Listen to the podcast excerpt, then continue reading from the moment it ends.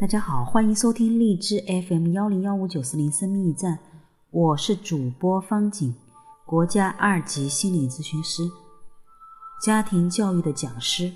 我们今天继续凯瑞查普曼博士所著的《爱的五种语言》系列之夫妻灵修三心灵之约夫妻灵修三六五。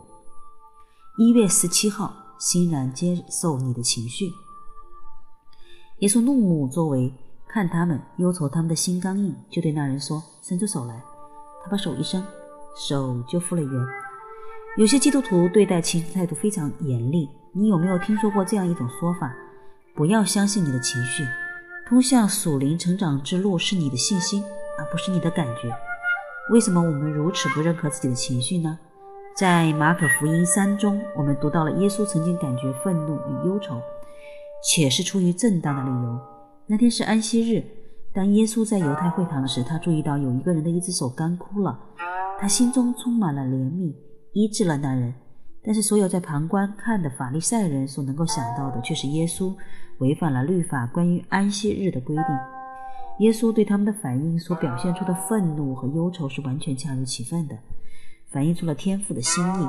不会有什么人因为耶稣有那些情绪而责备他。那么，我们又为什么要责备自己呢？上帝给了我们各种情绪，好让我们能够成长、成熟、满足、享受。上帝造这些感觉，是要让他们成为我们的朋友，而且可以对我们发出重要的信号。当我们体验到消极的情绪时，是在告诉我们有些事需要引起注意。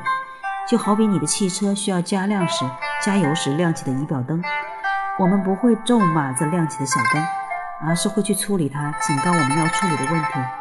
为什么不以同样的方式看待你的情绪呢？